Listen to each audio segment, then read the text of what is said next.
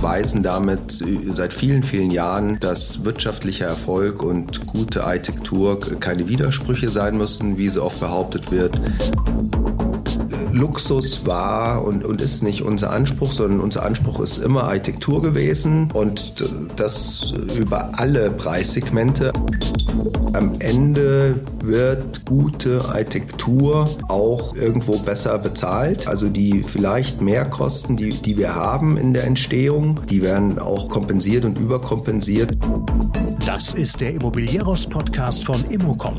Jede Woche Helden, Geschichten und Abenteuer aus der Immobilienwelt mit Michael Rücker und Yvette Wagner.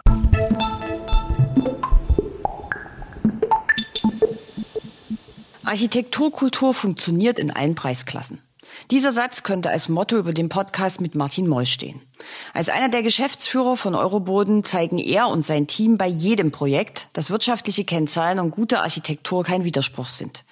Der Projektentwickler hat derzeit einen Umsatzvolumen von knapp zwei Milliarden Euro und ist natürlich in seiner Stadt in München, aber auch in Berlin, Düsseldorf und Frankfurt am Main unterwegs. Wie man sich eine Zusammenarbeit mit Stars wie Chipperfield Architekten leisten kann, wie man junge Architektentalente entdeckt, wie man Vergabeverfahren mit einer Mietobergrenze gewinnt, darüber spricht Martin Moll in dieser Podcast-Folge. Folge. Warum es sich lohnt, für gute Architektur eine Extrameile zu gehen und wieso das am Ende dann doch ein gutes Geschäft ist, wie Modulbau dabei genutzt werden kann, warum Plattenbauten zur guten Nachbarschaft taugen und warum er keinen Grund für Berliner Verwaltungsbashing hat, das alles jetzt gleich hier. Vorab noch ein Hinweis in eigener Sache. Bitte auf immocom.com schauen und aktuelle News der Branche in unseren Newslettern abonnieren. Viel Spaß mit Martin Moll.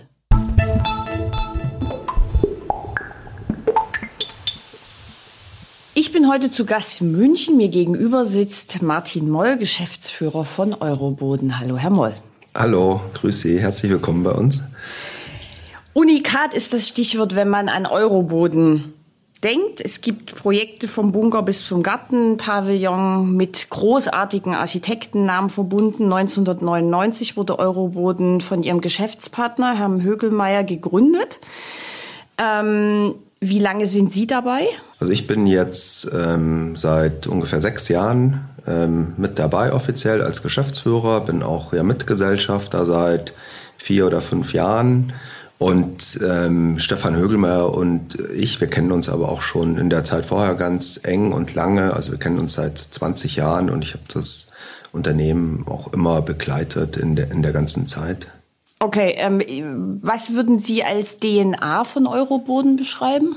Ich denke, Euroboden zeichnet einfach aus, dass wir seit Gründung, also jetzt seit mehr als 20 Jahren, eine, eine ganz klare Vision und Strategie haben, nämlich die der Architekturkultur. Und die verfolgen wir einfach sehr, sehr stringent und äh, beweisen damit seit vielen, vielen Jahren, dass wirtschaftlicher Erfolg und gute Architektur keine Widersprüche sein müssen, wie so oft behauptet wird, sondern sich sogar gegenseitig bedingen, wenn man es wenn man's richtig macht. Gut, da haben wir noch genügend Gesprächsstoff, dazu kommen wir dann noch. Ähm, vielleicht noch mal so ein paar Kennzahlen. Euroboden hat wie viele Projekte, Projektpipeline, Volumen? Hm, ja. ja, wir sind ähm, wirklich stark gestiegen, äh, stark gewachsen in den letzten fünf Jahren, würde ich mal sagen. Ähm, wir haben jetzt eine, eine Pipeline, also gemessen am Umsatzvolumen von knapp zwei Milliarden Euro ähm, bearbeiten so 25 Projekte an drei Standorten eben. Wir sind ja ursprünglich Münchner Unternehmen. Ähm, die Mehrzahl der Projekte ist auch in, in München, ungefähr ähm, knapp 20 Projekte, knapp 10 in Berlin und haben auch noch ein kleines Büro in Frankfurt oder in der Region West, wie wir es nennen, ähm, mit auch dann zwei, zwei Projekten, haben 65, 70 Mitarbeiter. Ähm, ja, das hat sich äh, gut entwickelt in den letzten Jahren und gleichzeitig achten wir aber auch immer drauf, dass das Wachstum eben äh, nachhaltig ist und ja sogar irgendwo konservativ, wenn man auf die auf die äh, Zahlen, auf die Finanzen guckt, ja. Jetzt haben Sie mir die perfekte Überleitung gegeben, nämlich es gibt Sätze, die man findet, wenn man sich zu Euroboden beliest, wie es gibt keine schlechten Grundstücke und wo andere Staub sehen, sehen wir Potenzial. So, jetzt hab ich erst vor kurzem gelesen, Sie expandieren auch in andere Städte. Sie haben es gerade schon angesprochen. Sie haben vor kurzem Ankauf in Düsseldorf ähm, absolviert. Sie sind in Frankfurt mit einer Niederlassung. Ähm, wo soll es denn hingehen? Wie ist denn die Expansionsstrategie von Eurobon? Hm. Also ich würde jetzt mal erstmal sagen, Expansionsstrategie, das klingt mir fast äh, zu aggressiv. Ähm, klar, wir wollen uns weiterentwickeln und äh, zu, zur Weiterentwicklung gehört auch immer ein Stück weit Wachstum. Aber Wachstum an sich ist äh, kein Wert für uns. Also wenn wir wachsen, dann muss es einfach einen Sinn haben. Es geht nicht nur darum, größere Zahlen äh, zu, zu schreiben. Ähm, Wachstum muss einen, Zweck erfüllen und, und Wachstum muss nachhaltig sein und nachhaltig sowohl in finanzieller Hinsicht ähm, wie auch in inhaltlicher Hinsicht. Ja. Wachstum, des Wachstums wegen ist, ist kein Ziel für uns. Wir sind ein eigentümergeführtes Unternehmen. Ähm, uns geht es um eine langfristige äh, Denke und nicht um irgendeine Equity, Kapitalmarkt, äh, denke, dass man irgendeine Firma nur groß macht, um sie dann äh, teuer zu, zu verkaufen. Liegt es vielleicht daran, dass Sie jetzt in Düsseldorf oder auch in Frankfurt, wir haben ja gerade, wo andere Staub sehen, sehen wir Potenzial. Gibt es in München nicht mehr genug Projekte? Ist das ähm, ein Grund dafür, dass Sie sozusagen so ein bisschen schauen, wo man noch hingehen kann? Mm. Nee, also unsere, unsere Strategie, die denken wir, funktioniert an allen Standorten. Das beweisen wir auch, ja, auch in, in verschiedenen Assetklassen und, und Preissegmenten. Und ja, zum Thema, wo sehen wir Potenziale, wie finden wir die Grundstücke, ähm, kann man sagen, der, der Einkauf von interessanten Grundstücken, das ist eigentlich unsere zentrale Kernkompetenz. Ähm, da sind wir sehr gut aufgestellt. Zum einen prüfen wir auch, auch viele Sachen, aber wir sehen oftmals ganz schnell ein Potenzial am Grundstück, das wir dann mit dem, mit dem richtigen Architekten auch, auch heben und realisieren können. Und auf der Einkaufsseite können wir auch, auch schnell agieren, weil wir finanziell unabhängig sind, unabhängig von Dritten. Wir können die Grundstücke mit Eigenmitteln ähm, bezahlen. Das ist oftmals ein großer Vorteil. Ja, und so gelingt es uns jedes Jahr so um die zehn interessanten Grundstücke zu finden. Und häufig ist es dann so, dass im Nachhinein viele sagen, es ist ja klar, ähm, dass, dass das so ein tolles Grundstück ist. Ähm, aber wenn wir es kaufen, wenn man die Vorher-Nachher-Bilder anschaut, dann ähm, ja, ist das einfach so unsere, unsere Vision, die wir da entwickeln, die ist dann oftmals zu, zu Beginn nicht für alle ersichtlich. Okay, dann lassen Sie uns mal über die DNA der Architektur sprechen. Sie haben hier München, Haus Isar auf der Erhardstraße. Also in meiner Welt sehr spektakulär, so silbrige Waben in eine Rotunde. Der Architekt heißt Dirk Kröger, ist ein relativ junger Architekt. Ähm, wie finden Sie diese Architekten? Kommen die auf Sie zu? Suchen Sie ganz bewusst? Fahren Sie in andere Städte? Gucken Sie sich andere Projekte an? Ja, to Thomas Kröger heißt oh, der Thomas, Architekt, oh, genau. Ähm, und Sie sagen, es ist ein junger Architekt, ja. Ähm, gut, wann ist man jung? Das ist immer alles äh, re relativ, ja. Ähm, man ist ja geneigt zu sagen, Nachwuchsarchitekten ist oder Nachwuchsarchitekt ist man bis bis 50. Ähm, Thomas ist auch so um die 50, würde ich mal sagen. Ähm, hat aber viele tolle Sachen gemacht. Wir beobachten das lange, verfolgen das lange, haben auch langen Kontakt ähm, zu ihm.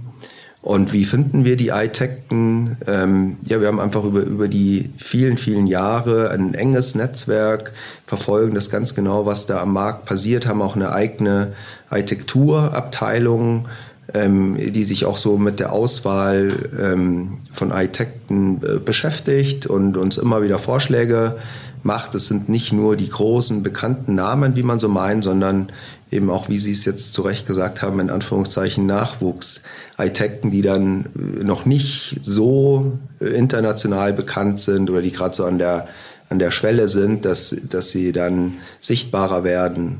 Ja, das, das, heißt, Sie haben eine Rechercheabteilung für Architektur. Ja, eine Rechercheabteilung also, würde ich es jetzt nicht nennen, genau, aber wir haben eben eine Abteilung Architektur, ähm, die, die, sich eben auch, auch beschäftigt, wenn wir neue Grundstücke haben, ähm, wenn wir Architektenwettbewerbe durchführen, ähm, da Vorschläge macht und das, das wird dann gemeinsam erarbeitet und, und so ja, finden wir die jeweils besten Architekten fürs jeweilige Grundstück. Sie sind ja auch mit sehr großen Namen unterwegs, auch schon sehr lange und immer gewesen. Ähm, vielleicht können Sie mal so ein mhm. paar ja. große Architekten benennen und die dazugehörigen Projekte. Mhm. Ja, also wir können ja sagen, mit wem wir beispielsweise aktuell zusammenarbeiten in, in verschiedenen ähm, Projekten. Ähm, wir entwickeln ein, ein, Projekt mit Herzog Dümmerow hier in München, eine, gewerbliche Büronutzung, ein größeres Projekt. Ähm, wir bearbeiten zwei Grundstücke mit Valerio Olciati. Ähm, wir bauen mit äh, Chipperfield Architekten im, im Herzogpark, Kohlberger Straße, entwickeln auch noch ein anderes Projekt mit Chipperfield Architekten. Wir arbeiten mit Florian Nagler in zwei Projekten zusammen, Haus für München beispielsweise haben Sie vielleicht gelesen, 9,99 Euro Miete. Mit Muck Architekten äh, arbeiten wir an, an zwei, drei Sachen. Also es sind ja viele große Namen, auch, auch wie Sie sagen, da sind wir auch sehr, sehr stolz, dass wir mit solchen Büros zusammenarbeiten können und es führt natürlich ähm, zu, zu tollen Ergebnissen. Euroboden stand ja bisher sehr für Wohnen, richtig? Ja, ähm, wir kommen vom wir kommen vom Wohnen auf jeden Fall. Ja, wir sind ein Münchner Unternehmen, ähm, haben viele Projekte in der Münchner Innenstadt auch ähm, gemacht in der Vergangenheit. Deswegen werden wir auch so ein bisschen oder wurden wir vielfach wahrgenommen als so Luxusbauträger, auch ein Stück weit nur im Bereich Wohnen. Luxus war und, und ist nicht unser Anspruch, sondern unser Anspruch ist immer Architektur gewesen und das über alle Preissegmente. Aber klar, in der Münchner Innenstadt ist heute alles, alles irgend, irgendwo teuer und teuer wird dann häufig mit, mit Luxus einfach äh, gleichgesetzt. Ja, also wie gesagt, Luxus ist nicht, nicht unser Anspruch und mittlerweile würde ich sagen, ist so ein, so ein Drittel unserer Projekte ist jenseits des Wohnens. In erster Linie sind es dann gewerbliche Büroentwicklungen, die wir machen, die jetzt auch sukzessive dann sichtbar werden, wie beispielsweise das, das Projekt Hammerschmidt im Bürogebäude an der S-Bahn-Station Riem in, in Dornach, wo wir dann selber als Unternehmen auch einen Teil der Flächen beziehen werden. Ähm, also wir entwickeln zu uns Zu den Gewerblichen würde ich dann noch mal am Ende kommen. Lassen Sie uns noch mal ganz kurz beim, beim äh, Wohnen bleiben.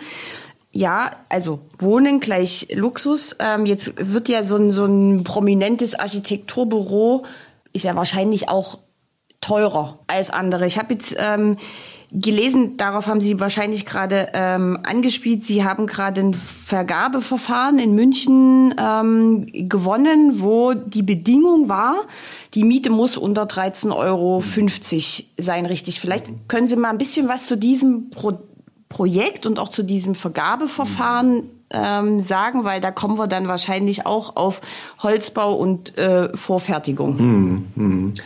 Ja, genau. Das war ähm, so ein, man kann sagen, um, umgekehrtes Bieterverfahren. Ähm, es wurde, wurden Punkte vergeben für verschiedene Kriterien. Ein wesentliches Kriterium war eben der, der Mietpreis. Je niedriger der angebotene Mietpreis war, desto mehr Punkte hat der Investor bekommen. Es gab auch für andere Kriterien Punkte, für Nachhaltigkeit, für das Konzept. Ähm, aber, aber ganz wichtig war eben die Miethöhe, die man, die man angeboten hat. Ähm, ja, und, und das ist eben auch eines von mehreren Projekten, wo wir zeigen, dass gute Architektur am Ende ähm, nicht nur zu Höchstpreisen verkauft werden kann, ähm, wir bauen ja auch gerade ein anderes Projekt in, in Berlin, Leon Feuchtwanger Straße. Da ist man auch bei Verkaufspreisen irgendwo um, um die 6000 Euro. Ist auch ein serielles ähm, Bauen, aber trotzdem eine sehr, sehr gute Architektur, auch ausgezeichnet schon. Der Architekt vielfach. Ähm, also das, das zeigt einfach, dass Architekturkultur in, in unterschiedlichen Assetklassen und auch Preisklassen sehr gut funktioniert. Jetzt lassen Sie aber trotzdem bitte die Nachfrage zu. Ähm, also die Baukosten steigen, die Grundstücke werden immer teurer. Jetzt haben Sie noch eine hochwertige Architektur. Die erste Frage ist in so einem Vergabeverfahren, weil es ja für verschiedene Dinge Punkte gibt. Ist dann Schummeln möglich? Also können Sie dann am Ende doch sagen, ha, hat leider jetzt nicht so geklappt, ich bin jetzt trotzdem bei 14? ja, das ist eine gute, gute Frage, da bin ich jetzt so gleich drauf gekommen, ja, wenn, wenn, das möglich ist. Also man kann sich das ja vielleicht so ein bisschen ja. schön rechnen, damit man auf die Punkte kommt. Nee. Mm, mm. Also, also erstens wollen wir gar nicht schummeln, ja, und, und halten natürlich das ein, was wir versprechen. Und ich würde mal sagen, schummeln ist ist auch nicht möglich und auch nicht angezeigt. Und wir werden es genauso anbieten und umsetzen, wie wir es, wie wir es auch ähm, versprochen haben. Und äh, zu Ihrer anderen Frage, Architektur, ähm, gute Architektur äh, kostet auch. Ja, ich würde auch sagen, gute Architektur kostet ein Stück mehr. Gute Architektur ist auch ja, anstrengend irgendwo, auch für uns, ja. Ähm, das kostet auch ein Stück weit mehr Kraft. Man muss bereit sein, auch die Extrameile zu gehen, sagen wir so ein bisschen immer. Das gilt auch für unsere äh, Kollegen, ja. Auf der anderen Seite schaffen wir da, dadurch auch, auch Mehrwerte, ja. Also das irgendwo sinnstiften, das ist nachhaltig und am Ende wird gute Architektur auch ähm, irgendwo besser bezahlt. Ja? Also die vielleicht Mehrkosten, die, die wir haben in der Entstehung, ähm, die werden auch kompensiert und überkompensiert durch ein Stück weit höhere Preise. Und äh, wir sehen es auch irgendwo als, als Verpflichtung, ähm, gerade auch an der Stelle, wo die Grundstückspreise extrem hoch sind, wie in München, ähm, ist dann das, sind dann die Mehrkosten im, im Verhältnis zum Gesamtpreis des, ähm, der Immobilie oder auch im Verhältnis zum, zum teuren Grundstückspreis ähm, doch gar nicht so viel mehr in Summe. Welche Rolle spielen bei Ihnen Vorfertigung und Holzbau zum Beispiel? Also ist Vorfertigung mit guter Architektur, das ist ja immer so ein mhm. bisschen Streitthema, weil bei Vorfertigung und Modulen denkt man immer an den guten alten Plattenbau, sage ich ja, jetzt genau. mal. Ja. Ähm, wie passt das denn zu Ihren Ansprüchen? Hm. Ja, das ist ja auch äh, gerade ein äh, großer Diskurs äh, in, in, der Öffentlichkeit. Wie können wir den, wie können wir den Wohnraum, den notwendigen Wohnraum äh, schaffen? Und mit Sicherheit kann da serielles ähm, Bauen einen gewissen Beitrag leisten an gewissen Stellen. Wir setzen äh, konkret ja auch ein Projekt um mit einer sehr, sehr hohen Vorfertigung. Das ist auch ein seriell gebautes Projekt, Leon Feuchtwanger Straße in Berlin. Ich habe es vorher schon angeschnitten. Vielleicht kurz. sagen Sie mal noch ein bisschen was zu diesem Projekt, damit wir das so ein bisschen optisch vor uns haben. Ja, es ist ein in, in Hellersdorf in Berlin schon in einer Umgebung, die auch von Plattenbauten irgendwo gekennzeichnet ist setzen wir ein, ein Wohnungsbauprojekt um mit so ungefähr 130 ähm, Wohneinheiten mit einer sehr, sehr anspruchsvollen ähm, Architektur und haben auch einen sehr hohen Vorfertigungsgrad. Ja, und äh, es ist eben trotzdem kein äh, Plattenbau und ein architektonisch gutes ähm, Projekt. Der Architekt ist auch ausgezeichnet und äh, für, das, für die Art des Bauens und auch nominiert für verschiedene andere Preise. Ähm, und das ist einfach ein Beweis, dass es kostengünstig, nachhaltig gehen kann, schnell gehen kann oder schneller gehen kann und trotzdem architektonisch anspruchsvoll ist. Ja, hat ein sehr, sehr schönes Gartenplateau, habe ich bei Ihnen auf der genau, Homepage genau, gesehen. Genau. Das sollte man sich schon mal angucken. Es ist wirklich ein sehr, sehr schönes Projekt. Genau, haben wir jetzt Vertriebsstart dann auch. Mhm. Ähm, Und das werden Eigentumswohnungen? Das werden Eigentumswohnungen. Und Sie genau. hatten vorhin gesagt 6.000 Euro?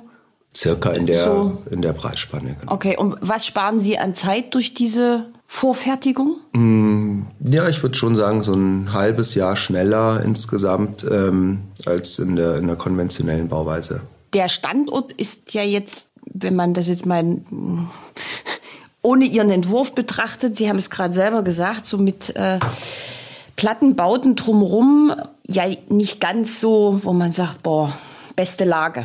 Hm. Warum haben Sie sich trotzdem dafür entschieden, dort so ein Projekt umzusetzen? Es ging auch da los beim Grundstücksankauf. Ähm, es war ein, Grundstück mit einer, mit einer gewerblichen Nutzung. Wir, haben einfach das Potenzial äh, erkannt an dem, an dem Grundstück, dass man überhaupt so ein Wohnungsbauprojekt in, in größeren Maßstab umsetzen kann. Ähm, und haben einfach gesehen, dass die, die Blickachsen dann sehr interessant sind und haben an, den, an den Standort äh, von vornherein äh, geglaubt und konnten dann auch ähm, sehr schnell die, die ähm, Planungsbehörde überzeugen, das Projekt äh, zu genehmigen. Ähm, das ging fast im, in Rekordzeit vom Ankauf bis zur Baugenehmigung, ähm, weil wir auch da sehr überzeugen konnten mit dem, mit dem Vorhaben. Und von da ist das eigentlich ein, ein Paradebeispiel, ähm, wie man Antworten in solchen Lagen auch geben kann. Wie lange hat das gedauert, das äh, Verfahren? Ah, vom Ankauf bis zur Baugenehmigung, ich würde mal sagen, so anderthalb Jahre. Was das ist für sehr, Berlin sehr schon schnell, sehr schnell, ja. Sehr schnell. Ja, es war auch politisch äh, gewollt und wurde eben dann auch unterstützt. Ein Podcast ohne Berlin-Bashing ist auch Berlin mal was. ja. ähm, jetzt haben Sie vorhin, wir hatten es vorhin schon mal, also Luxus. Sie machen jetzt was, wo, also in einem Vergabeverfahren, wo der Mietpreis sozusagen gedeckelt ist. Lassen Sie uns ganz kurz äh, ein paar Sätze dabei bleiben. Wohnen ist gerade das. Thema in Deutschland. Luxus ist nicht gewollt. Es ist alles ähm, viel zu teuer. Sie bieten jetzt die Range sozusagen von bis. Was ist bei Ihnen bezahlbarer Wohnraum? Was fehlt in Deutschland, damit diese ja sehr oft negativ konnotierte Diskussion sich ein bisschen ändern kann? Welche Aufgabe hätte die Immobilienbranche dabei, also Sie und auch Ihre Kollegen? Hm, hm. Ja, ähm, also was, was fehlt in, in Deutschland? Klar, Sie haben völlig recht, bezahlbarer Wohnraum ist ein wichtiges Thema und ähm, wir verstehen das natürlich und ich glaube, jeder versteht das, dass die Preisentwicklung der, der letzten Jahre, sowohl was die Kaufpreise wie auch die Mieten ähm, betrifft, ein, ein super gesellschaftsrelevantes Thema für ganz, ganz viele Menschen ähm, ist. Wohnen ist ein Grundbedürfnis, das muss, muss bezahlbar bleiben, ähm, das ist unstrittig. Ähm, Oftmals äh, besteht natürlich das Problem darin, ähm, dass auch wir gewissen Zwängen ausgeliefert sind, wenn es einfach um die Bodenpreise geht. Der Grundstücksanteil macht äh, so einen hohen äh, oder es, ist so teuer häufig, ähm, dass es am Ende zwangsläufig dazu führt, dass gerade in den Großstädten, in Innenstädten die, die Preise einfach hoch sein müssen. Ähm, und ich, ich persönlich denke, ähm, dass verschiedene Maßnahmen notwendig äh, sind, um dem Problem zu begegnen. Ähm, es ist mit Sicherheit keine einfache Aufgabe, aber mehr bauen, mehr Angebot ähm, ist bestimmt ein, ein sinnvoller Weg. Ja.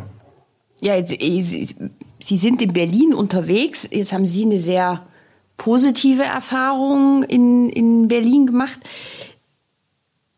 Lassen Sie uns mal Stadtbad Lichtenberg, Hubertusbad.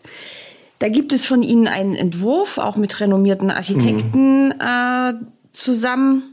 Sehr, sehr schöner Entwurf, wie ich finde, aber ähm, individuelle Meinungen zählen ja nicht. Ähm, Sie wollten da wohnen und Hotel mhm. in einem Turm machen. Der Senat, ich würde es mal umschreiben mit, erschien das zu mutig. Mm, mm, ähm, aus dem Projekt ist nie was geworden. Jetzt nehme ich Sie und Euroboden so wahr, dass Sie jedes Projekt mit viel Herzblut äh, begleiten. Wie weh tun dann solche mm. Niederlagen? Ja, also zu, zunächst weiß ich gar nicht, ob es eine Niederlage ist. Also ich würde es jetzt nicht als Niederlage bezeichnen. Wie Sie sagen, ja, wir entwickeln solche Sachen mit ähm, viel Herzblut. Ähm, wir machen Angebote, ja.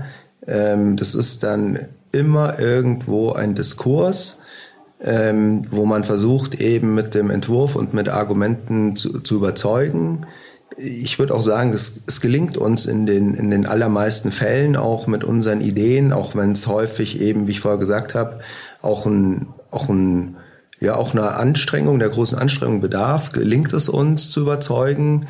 Aber oftmals, ja, setzen sich halt dann auch andere Meinungen am Ende durch ähm, im Leben. Und in dem Fall war es so.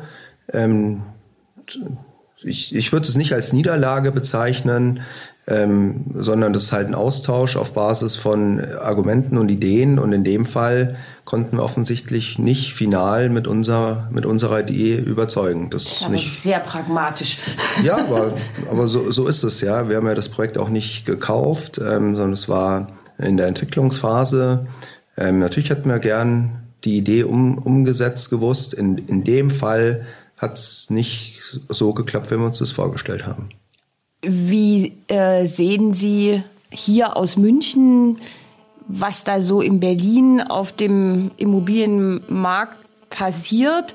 Berlin gilt ja immer so ein bisschen als, als Blaupause für das, was dann, also mit Enteignung und diesen ganzen Dingen. Wie, wie schauen hm. Sie aus München darauf?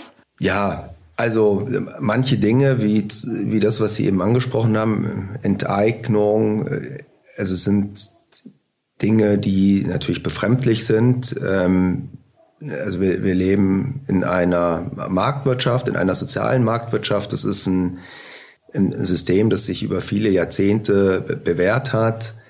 Nach meinem Verständnis ist Enteignung nichts, was in unserer äh, Gesellschaft eine Rolle spielen sollte, wenngleich wir natürlich das Problem verstehen der äh, steigenden Mietkosten. Aber das sind natürlich äh, befremdliche Diskussionen und ich glaube auch nicht, dass es am Ende wirklich zu was führen wird. Das wird Investoren abschrecken und das führt am Ende dazu, dass einfach weniger gebaut wird, weniger investiert wird. Ähm, in, ja, in, in Teilen hat man das Gefühl, dass es eine investorenfeindliche fast Politik in Teilen das ist mit Sicherheit nicht gut und für niemanden gut. Da das erleben Sie in München anders? Ja, also jetzt äh, so weitgehende Diskussionen, die gibt's jetzt in München natürlich nicht, ja. Obwohl München ja die teurere Stadt ist. Obwohl München die teurere Stadt ist. Natürlich gibt es äh, immer wieder Diskussionen um geförderten Wohnungsbau, auch, auch zu Recht. Das ist ja auch ähm, ein richtiges Instrument. Ähm, aber Enteignungsdiskussionen und zu starke Eingriffe in, in den Markt, ähm, die, die glaube ich, sind nicht, nicht zielführend in, in der Diskussion. Zum Abschluss würde ich mit Ihnen gern noch über die Zukunft von Euroboden reden. Sie haben ein Projekt am Ammersee, dafür, darüber würde ich gern mit Ihnen reden. Das ist ein Gewerbeareal. Vielleicht sagen Sie mal so ein bisschen was zur Größe und was dort entstehen soll. Ja, ähm, also Inningen am Ammersee, das ist ein, ein Grundstück, das am, am Rande des, des Gewerbegebiets da liegt, das sehr, sehr schön eingebettet in, in die Natur, direkt angrenzend an die Natur. Es äh, nah zum See, hat eine sehr hohe ja, Lebensqualität. Wir entwickeln da zusammen mit Mopetset Architekten haben wir entwickelt eine Atelierstruktur in, in zwei großformatigen Riegeln. Und das Besondere ist, dass wir das in einer Baugemeinschaft umsetzen. Darauf wollte ich hinaus. Äh, umsetzen wollen. Und wir sind auch auf einem, auf einem sehr, sehr guten Weg. Die Kerngruppe ist zwischenzeitlich gegründet. Ähm, und ja, Baugruppen kennt man. Im gewerblichen Bereich ist es eher, eher die Ausnahme. Das gibt es ganz selten und in der Größe, nach meiner Kenntnis, in Deutschland bisher noch gar nicht. Und Erklären Sie doch mal kurz, was das, was das bedeutet, dieses Baugruppenmodell. Wie stellt sich das bei Ihnen dar? Genau. Also üblicherweise kennt man ja ein Bau, Bauträgermodell, ähm, wo die ähm, Käufer dann nach MABV ähm, ihre, ihre Einheiten erwerben und der Bauträger das, das fertigstellt. Ein Bauträgermodell ist so, dass die ähm, Nutzer oder Käufer selber zu Bauherren werden. Sie kaufen das Grundstück und übernehmen dann die Bauherrenaufgaben wie die Fortführung der Planung und, und die Bauausführung. Also so, so ist es.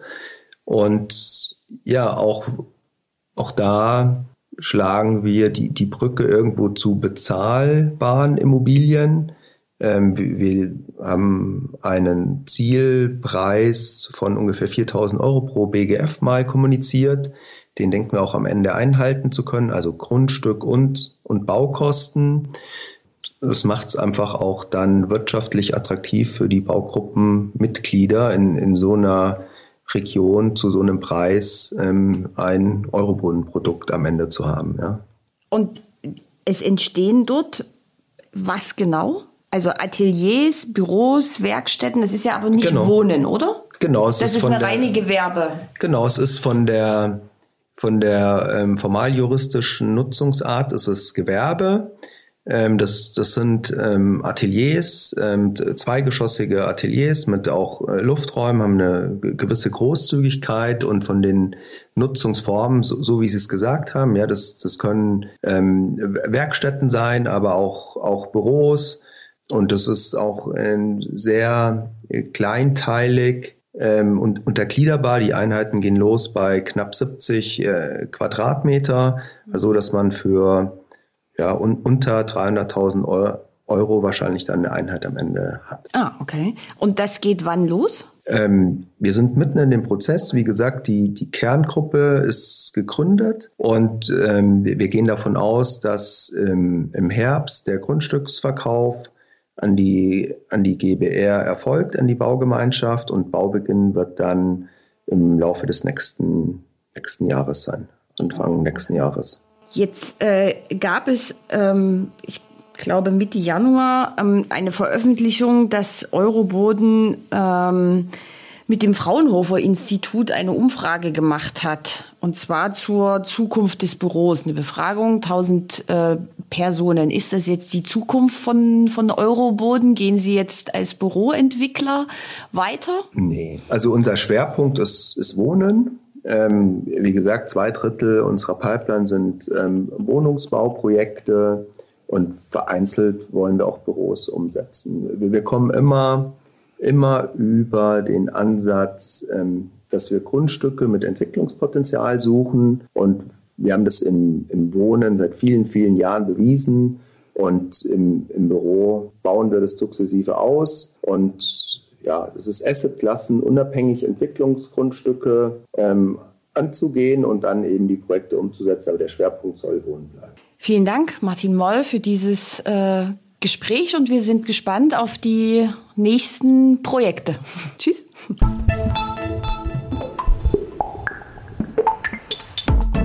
Das war der Immobilieros Podcast.